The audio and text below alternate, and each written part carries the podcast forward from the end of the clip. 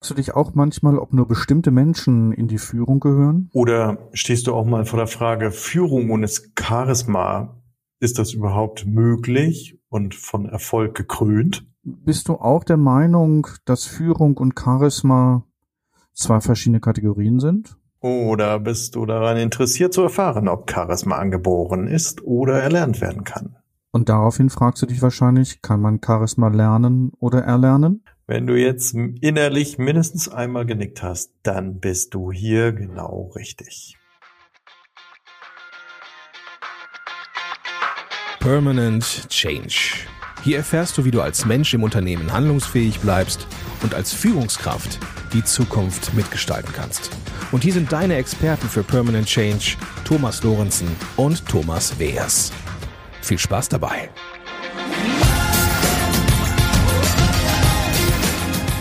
Hallo und herzlich willkommen. Ich bin Thomas Lorenzen.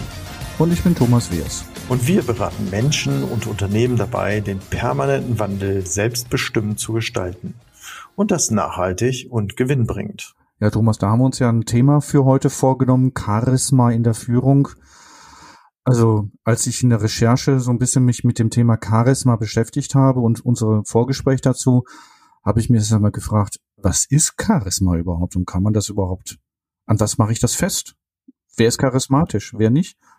Max, hast du da eine Idee oder eine Antwort? Hm, ich hole jetzt mal nicht den alten Lateiner raus, ich hole den alten Griechen raus. Oh Gott, jetzt kommt er mit dem Griechischen. Altgriechisch oder Neugriechisch? oh, das ist jetzt fies. Das kann ich dir nicht so genau sagen. Nein, also der Begriff Charisma geht zurück auf die altgriechische Wurzel Char heißt willfahren, Gunst erweisen, beschenken, senden und ähm, setzt dann auf auf das Verb Charistesei und das heißt spenden und schenken. Also darauf basiert das. Und diese, so sagt das Lexikon, die Substantivierung erfolgt über das griechische Ableitungssuffix ma, was damals zur Bildung von Hauptwörtern genutzt wurde und somit das Ergebnis einer Tätigkeit zu bezeichnen. Insofern könnten wir so, sag mal, wörtlich übersetzen, beschenkt worden sein. Okay, also um das jetzt mal ein bisschen aus dem Altgriechischen in das Neudeutsche oder in das aktuell Deutsche zu holen. Thomas, hast du, wenn wir jetzt über das Thema Charisma sprechen, meine, und wir versuchen das Thema in die Führung zu platzieren, und wir haben uns ja was dabei gedacht, warum wir das Thema uns heute mal anschauen und beleuchten wollen und unserer Zuhörerin oder dem Zuhörer mal anbieten wollen.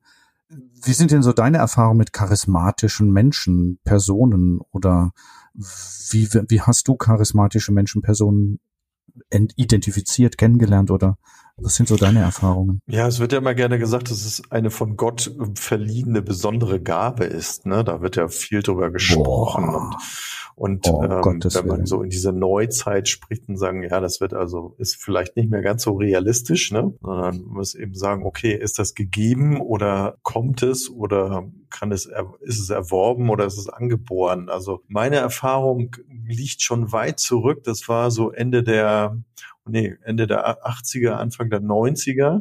Keine Zahlen nennen, bitte keine Zahlen nennen, sonst können die, kann der Zuhörer, die Zuhörerin ableiten, wie alt wir sind. Thomas, keine Zahlen. Okay, streichen wir das mal kurz raus.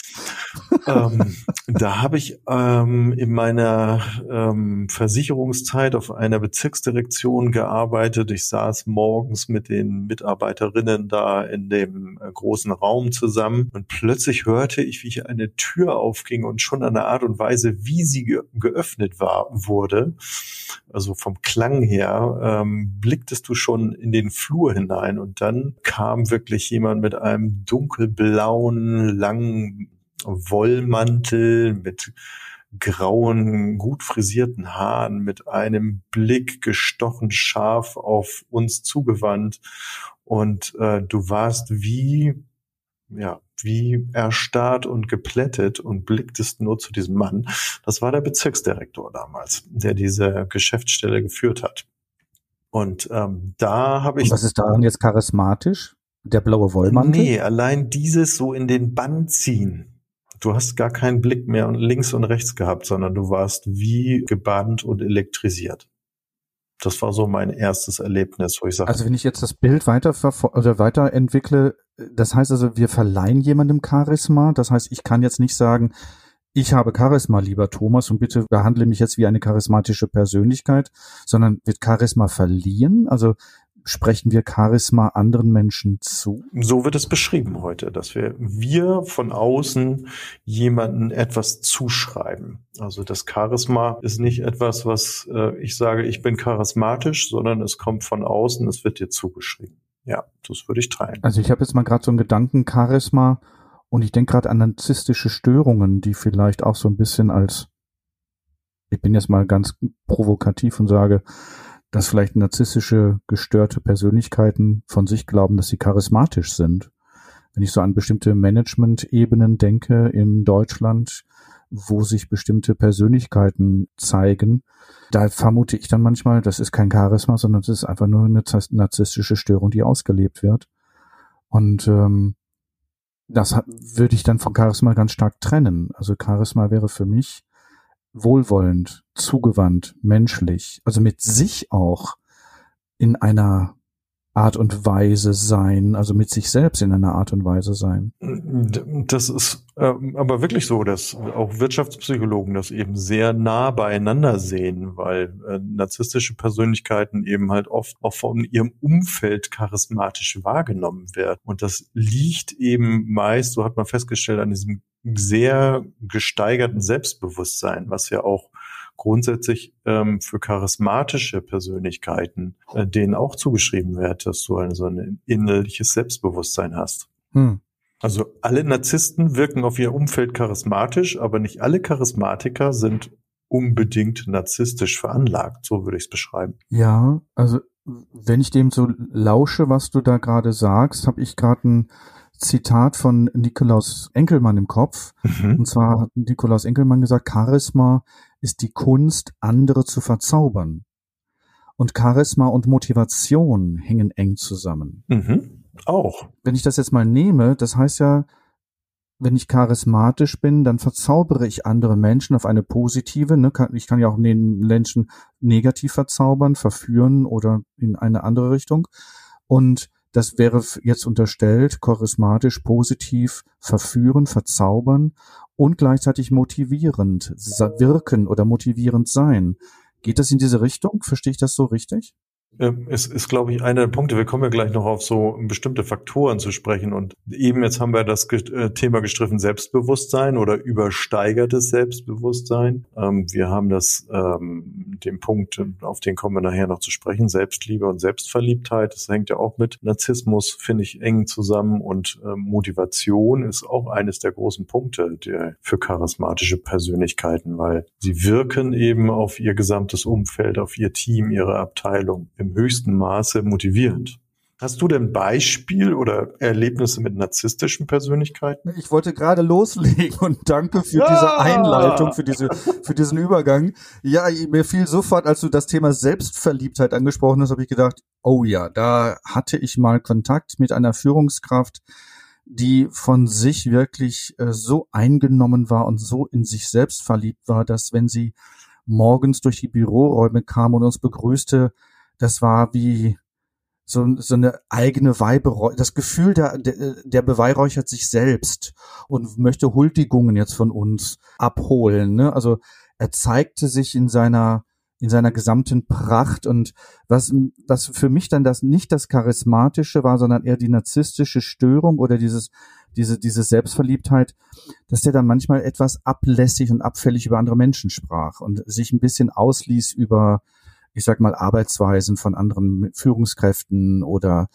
sich selbst erhöhte, so in diese Richtung. Und da habe ich dann für mich gedacht, boah, du bist für mich ein gutes Beispiel, wie ich als Führungskraft nie sein möchte, nämlich überheblich auf andere Menschen herabblickend und also auch diskriminierend, also auch mal so auch sexistisch diskriminierend, ob das jetzt Männer oder Frauen waren, die wurden, also das war schon teilweise, ich fand das grenzwertig. Ne, und habe gedacht, mein lieber Mann, also das scheint also auch eine narzisstische Störung bei Führungskräften zu sein, dass man sich selbst als derjenige, der mit die Weisheit mit dem, ich sag jetzt mal, die Weisheit äh, Kellenschöpf, Schöllen, Ich habe gerade eine Sprachfindungsstörung. du merkst, ich bin emotional gerade richtig drin in dem Thema. Ja. Könnte man vermuten. Könnte man, könnte man. Ich komme jetzt mal wieder raus. Also, dass diese Selbstverliebtheit für mich jetzt nichts mit Charisma zu tun hat, sondern das ist dann eher so eine narzisstische Störung und Selbstverliebtheit von Selbstliebe schon spürbar unterscheidbar ist. Mhm.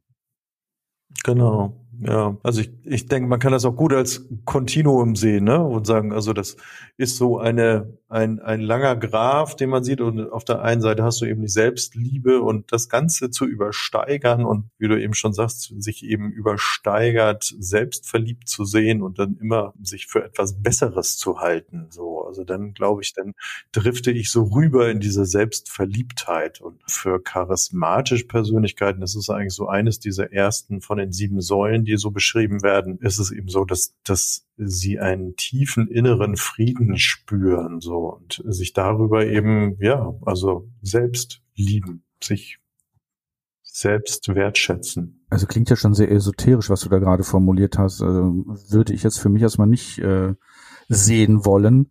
Also ich finde so Selbstliebe auch eher so eine Zufriedenheit und eine Gelassenheit, die ich in mir lebe und habe. Und ähm, auch sozusagen halt mit mir auch in meiner Unperfektion mich gut zu fühlen und gut mit mir umzugehen. Ja, weiß ich nicht, ob es das trifft. Also diese Selbstzufriedenheit, ja, die, die ist ja, da bist du dann schon bei der zweiten Säule, die da beschrieben wird, dass so eine tiefe Zufriedenheit und Gelassenheit eben halt spürst und auch annimmst. Also da können wir auch drüber diskutieren, ist das esoterisch. Aber und Selbstliebe ist immer die Frage, wie das für jemanden chronotiert ist. Aber ich finde so diesen inneren Frieden mit sich und seinem Außen eben halt auch zu haben, ähm, das äh, finde ich jetzt nicht übersteigert esoterisch. Okay, gut, dann äh, dann lasse ich das einfach mal so stehen, wie du das jetzt gerade formuliert hast. Also ähm, du hast von diesen von diesen Säulen gesprochen. Ich, ich, ich schwenke das Gespräch genau. mal in eine andere Richtung. Thomas, du hast von dieser von diesen Säulen der des Charismas gesprochen und du hast gerade gesagt Zufriedenheit. Was ich vorhin gesagt habe, ist so die zweite Säule. Und ich finde ja, Zufriedenheit hat ja auch was damit zu tun, dass ich nicht sage, ich muss jetzt besser sein als meine Kollegin oder ich muss jetzt nicht schlanker sein als mein Kollege oder ich muss männlicher wirken als, als die andere Führungskraft. Geht es in die Richtung? Meinst du damit Zufriedenheit und Gelassenheit? Ja, ich finde, wir, wir als Transaktionsanalytiker beschreiben das als Okay-Okay-Haltung. Ne? Also ich ähm, nehme mich an mit meinen Stärken und auch Fehlerchen, Macken oder wie auch immer man das beschreiben will. Ähm, ich scheue mich immer so ein bisschen davor, vor den Schwächen, aber ich äh, darüber zu sprechen. Aber ich nehme mich so an, wie ich bin. Ich fühle mich da okay und genau das äh, gestehe ich auch meinem Gegenüber zu. So und also ich bin okay, du mhm. bist okay, wir sind okay. Ne? Also das, glaube ich, trifft es ganz gut mit dieser Zufriedenheit und Gelassenheit also sozusagen. Ja, aber wenn ich okay bin und du okay bist und wir okay sind, ja. kann ich dich denn dann kritisieren? Kann ich denn auch Sachen dann doof finden, die du nicht, die du machst? Und kann ich dann nicht sagen, sag mal, Thomas, also jetzt hast du aber einen Punkt bei mir getroffen, da geht's mir jetzt aber gerade überhaupt nicht gut mit. Ja, das ist das, was ich immer wieder in der, auch in den Weiterbildungen eben den Kandidaten erzähle, ist eben zu sagen, okay, okay Haltung heißt nicht, dass wir dann weiße Handschuhe anziehen müssen und mit Wattebällchen schmeißen, sondern das schönes Bild heißt sehr okay. wohl eben halt auch im, im, Verhalten durchaus unterschiedlich zu sein, zu sagen, damit mit deinem Verhalten bin ich nicht einverstanden und darüber ärgere ich mich. So, aber in dem Sein der Person. Da bin ich mit ihm okay. Also wenn du das mit dem Sein gerade ansprichst, dann, dann denke ich gerade so an Selbstbewusstsein. Also dass ich mir meines, also meines Seins bewusst bin, dass ich mich anerkenne mit meinen Kompetenzen, wie du vorhin gesagt hast, auch mit meinen Schwächen. Vielleicht kann man dazu auch Grenzen sagen oder so. Also oder da, Talente. Ne? Da, mhm. Ja, da, also ich möchte mich jetzt hier nicht über Begrifflichkeiten mit dir, mit dir austauschen, weil ich glaube, da hat auch jeder so seine eigenen Begrifflichkeiten für.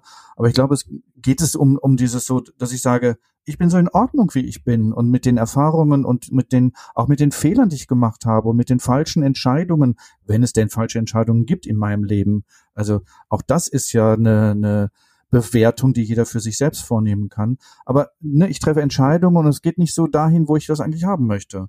Ne, so wie ich jetzt zum Beispiel für mich gerade persönlich, ich habe gerade eine Entscheidung getroffen, etwas abzuschließen, was ich lange versucht habe aufzubauen. Es funktioniert nicht. Und ich schließe jetzt dieses Kapitel für mich ab und merke in mir so eine Traurigkeit, in mir, hast du versagt. Hast du nicht hingekriegt. Ne? Also gleichzeitig kommt so dieser Gedanke, na, da hast du aber mal ganz schön in die hm, gegriffen. Ja, das greift, greift, finde ich, so ein bisschen über in diese, also es, es überschneidet sich ja alles, finde ich auch. Je länger wir darüber diskutieren, finde ich, äh, es, es ist eben nicht so eine klare Trennung. Das, was du jetzt auch eben mit beschreibst mit dem gesunden Selbstbewusstsein, das ist dann schon der Übergang in diese dritte Säule. Und auch da passt das okay, okay ja rein, sich selber eben zu akzeptieren mit seinen Stärken, mit seinen Talenten, aber auch mit seinen, du hast von, von äh, Grenzen eben gesprochen oder eben halt auch Schwächen. Also, aber grundsätzlich eben zu sagen, so, ich bin da zuversichtlich, ne? also zuversichtlich und packe die Sachen an und glaube auch daran. Und das, was du jetzt gerade eben von dir selber beschrieben hast, finde ich eben zu sagen, ja, es gehört dazu. Wir hatten es in einer Episode eben halt auch, es gehört zum Leben dazu, auch mal zu scheitern. Nur daraus lernen wir. Ähm, wichtig ist, es, ja, hört sich jetzt auch blöd an, aber wichtig ist halt nur wieder aufzustehen und weiterzumachen. Also eine Entscheidung zu treffen. Zu glauben, ne? das klappt mhm. wieder. Ja, genau. Also wie du gerade sagst, eine Entscheidung zu treffen und auch, auch diese Trauer oder diesen, diesen Abschied von dem Bild, was ich da so in mir gehabt habe, auch das anzunehmen. Also das gehört für mich dann auch zum gesunden Selbstbewusstsein, dass ich diese Trauer oder diesen Abschied lebe und wahrnehme und emotional wahrnehme und mich dafür nicht niedermache oder geißel oder sage, das ist total unmännlich, wie du dich hier gerade fühlst. Ein Mann hat doch Ziele, ein Mann ist doch realistisch, ein Mann ist doch ne, erfolgsorientiert. Nee, das sind wir ja eben nicht, oder? Doch, das ist die vierte Säule, die ansteckende Zielstrebigkeit. Hör auf! ja, Sage genau, mal. Doch, doch, das ist schön, wenn du schlägst einen Bogen zum anderen. Und das ist letzten Endes schon auch charismatische Persönlichkeit. Die haben eben, die verfolgen ihre Ziele. Die haben für sich eine Mission, eine Glauben zu sagen, was ist meine grobe Vision, so und was ist meine Mission und den Sinn daran und dümpeln eben nicht ziellos durch die Gegend, sondern wirken eben wirklich zielstrebig und verfolgen ihre Ziele eben sehr diszipliniert. Ah, okay, wenn ich das so gerade auf mich wirken lasse, was du da gerade ausbreitest, das Bild, finde ich es, ähm, also das heißt einerseits so, wenn ich jetzt mit dem transaktionsanalytischen Konzept der Passivität angehe, dass ich also nicht sozusagen ins Nichtstun verfalle oder keine Verantwortung dafür übernehme, wo ich mich gerade befinde, sondern zu sagen, was kann ich jetzt verändern? Wie kann ich weitermachen? Was ist das Gute in der Situation, die sich gerade so auftut? Auch wenn ich jetzt gerade das Kapitel abschließe. Und was ist das Gute darin, dass ich dieses Kapitel abschließe? Sei es Ressourcen, sei es Kräfte, sei es Zeit. Ne? Also kann ja sagen, Mensch, kann mich ja jetzt anderen Themen dann widmen oder mich, mich mit anderen Inhalten füllen. Äh, und dann natürlich auch andere Leute begeistern vielleicht auch da für, für, für mein Thema oder für andere Themen oder ja, ich weiß nicht, also ne, dann kann ich ja sagen, was mache ich jetzt mit meiner Zeit und wie kann ich denn jetzt mit dieser Zeit oder mit dieser ja, ja, Le, nee, nee, Gedankenlehre gibt's nicht, oder? Also bin gerade Du merkst, ich schwimme gerade. Ja, aber du schlägst den Bogen zur fünften Säule, ne? Diese oh, mitreißende nein, Energie, als, als würdest du da voll drin sein. Ja, diese mitreißende Energie, die diese, diese Zielstrebigkeit eben halt auch verleihen kann. Ne? Also charismatische Menschen, die schöpfen ihre Energie daraus, aus dem Ziele setzen, diese Ziele verfolgen mit, mit Leib und Seele eben äh, und ganz diszipliniert eben äh, umzusetzen.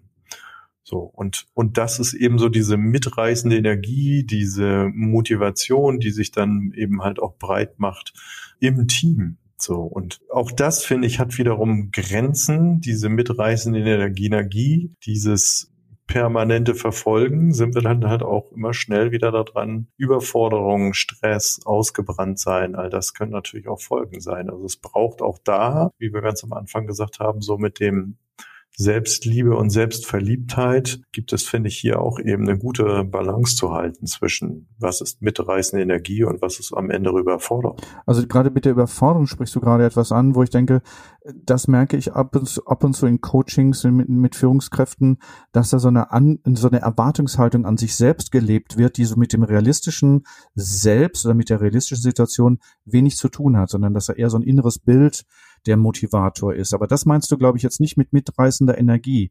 Ich glaube eher, das, kann es sein, dass du sagst, die mitreißende Energie geht, ist gerichtet auf andere Menschen. Also, dass ich andere Menschen mitreiße mit für meine Themen, für meine Ziele?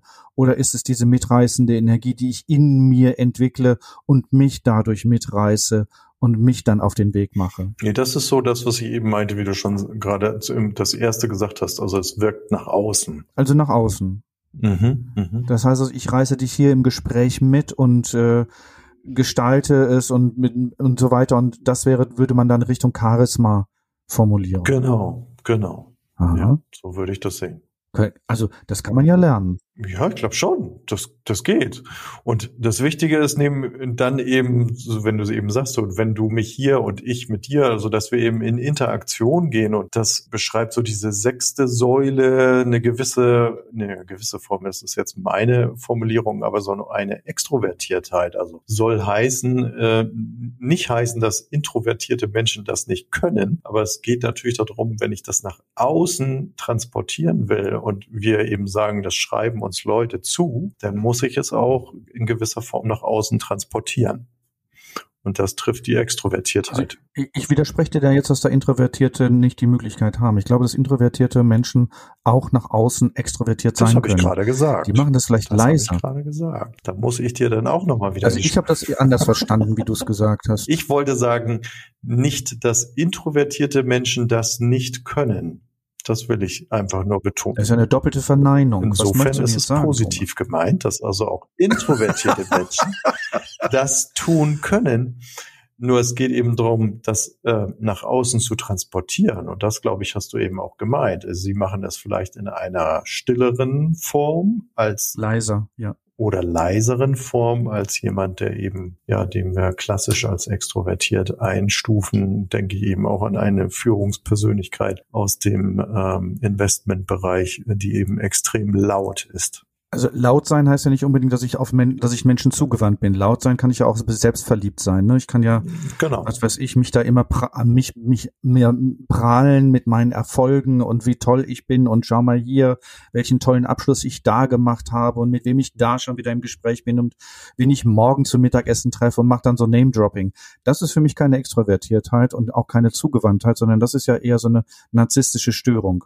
Geht das in die Richtung? Ja, ich, auch da glaube ich, die Grenzen sind fließend. Ne? Also auch, ich sag mal, Menschen, die eben, ähm, ja, wie soll man sagen, sehr, sehr nach außen orientiert sind, wirken ja oftmals auch laut, laut auf uns, laut auf Introvertierte. Also ich denke mal, das ähm, kann man auch da nicht so hundertprozentig unterscheiden. Also ich finde, dass introvertierte Menschen genauso charismatisch sein können und da genauso erfolgreich ihr, um, ihr soziales Umfeld begeistern können. Sie machen es einfach nur leiser und einfach nicht so, vielleicht nicht so, so spektakulär, vielleicht wie laute extrovertierte Menschen, sondern sie machen das eher, das, das ist eher so, ja, ich weiß nicht, ich, ich, ich, ich macht gerade so eine Handbewegung vom, vom Bildschirm mit Daumen und, und Zeige und Mittelfinger. So, das ist so eher sensitiver. Die machen das eher sensibler, eher feinfühliger und sind dadurch vielleicht in meinen Augen charismatisch. Un, also das, also, ne, ich, also wir driften sonst in extrovertiert und introvertiert rein. Also ich möchte dem, den Introvertierten in keinster Weise irgendwelche Fähigkeiten absprechen. Nur es ist eine von außen, also wenn wir auf Charisma gucken, von außen zugeschriebene Eigenschaft. Und ähm, wenn ich die nicht nach außen trage, sondern eher für mich im Stillen bin, dann bin ich der Überzeugung, dass diese Energie, die diese Menschen genauso haben, ähm, aber dass die Energie für das Außen nicht so sichtbar wird. Haben wir jetzt schon alle Säulen durch von der, von der, vom Charisma oder haben wir noch was vergessen? Ja, die siebte Säule sagt im Prinzip, es braucht eine gute Kommunikationsfähigkeit und ähm, okay. da sind wir, finde ich, eben auch ähm, so dieses, dieses auch, das greift in diese Okay-Okay-Haltung, diese authentische Haltung und eben nichts Vorgespieltes. Da wären wir wieder beim Narzissmus. Ne? Also das wirklich wahre Interesse an meinem Gegenüber und das Versuchen, meinen Gesprächspartner tatsächlich zu verstehen und nicht haben wir auch schon mal gehabt, halbherzig nebenbei auf mein Smartphone zu gucken und zu sagen, mm -hmm, mm -hmm, ja, sprich weiter, ja, interessant. Ne? Also das. Ja, ja da habe ich auch gerade ein Bild von, von letztens von einer von einer Zoom-Konferenz, wo ich das auch mitbekommen habe, wo sich jemand dann, ja, und dann auch immer noch, hm, toll, ja, interessant, ja, hm, und ich sah, der, der hört überhaupt nicht hin, der hört überhaupt nicht zu. Genau. Und Kommunikation ist ja nicht nur Sprache. Ne? Wir haben darüber ja auch schon gesprochen. Ähm, das ja. ist ja sehr wohl auch Körpersprache und, und Haltung. Ja. All das kommt damit zusammen. Thomas, wie würdest du denn unser Gespräch heute als Fazit zusammenpacken? Also wenn du das so, aus, so ausgerollt hast, diese ganzen ähm, Aspekte von Charisma, was würdest du für ein Fazit denn ziehen? Ich finde, Charisma ist eine Fähigkeit, die man erlernen kann so, da glaube ich fest daran. Und es ist keine vom Gott oder vom Glück bescherte äh, Fähigkeit, die man erlernt, äh, die man gegeben bekommen ja. hat. So, ne? Und ich ja. finde diese sieben Aspekte, um Charisma zu lernen und aufzubauen, eben sehr schön, an denen man sich orientieren kann. Ähm, wir packen ja auch noch einen Link in den Show Notes rein, ähm, aber diese sieben Punkte wie eine Selbstliebe, eine Zufriedenheit, ein Selbstbewusstsein, eine Zielstrebigkeit, eine volle Energie und äh, eine gewisse Extrovertiertheit und eine Kommunikationsfähigkeit. So. Charisma haben wir gesagt, ähm, oder ja, sehr stark diskutiert darüber, liegt dicht am Narzissmus dran, weil eben der Narzisst genauso mitreißend ist und dem auch oft Charisma zugeschrieben wird und äh, auch motiviert wird. Aber ja, ich denke mal, wir haben Aspekte rausgearbeitet, woran man das gut unterscheiden kann oder trennen kann. Und wichtig ist, glaube ich, auch, Charisma ruft nicht auf zu einer blinden Gefolgschaft, sondern es braucht bei allem eben halt auch eine eigene Reflexion, um eben das, was wir so beschrieben haben, mit Balance, auch im Sinne von Ausbrennen und Übersteigern, ähm, dafür eben eine eigene Reflexion zu haben, sich eben auch zu hinterfragen und da eben eine gute Sicht auf sich. Das wäre so mein Fazit. Das war ein schönes Fazit. Danke dir. Und ähm, liebe Zuhörerinnen, lieber Zuhörer, wenn du mehr Informationen oder vielleicht einen Austausch mit uns haben möchtest zu diesem Thema, vereinbare dein kostenloses Erstgespräch zu diesem Thema mit uns über die App oder über unsere Webseite, über das Kontaktformular. Ähm, in den Shownotes hatte Thomas gerade schon angedeutet, werden wir auch wieder Informationen zum Thema Charisma und vielleicht auch zum Narzissmus äh, hineinlegen, damit du das für dich mal nachlesen kannst, unterscheiden kannst. Dann, wenn du ein digitales Coaching ausprobieren möchtest oder mit uns äh, haben möchtest, berate-mich.app. Dort kannst du mit uns Termine festlegen und äh, wir sind dann für dich da.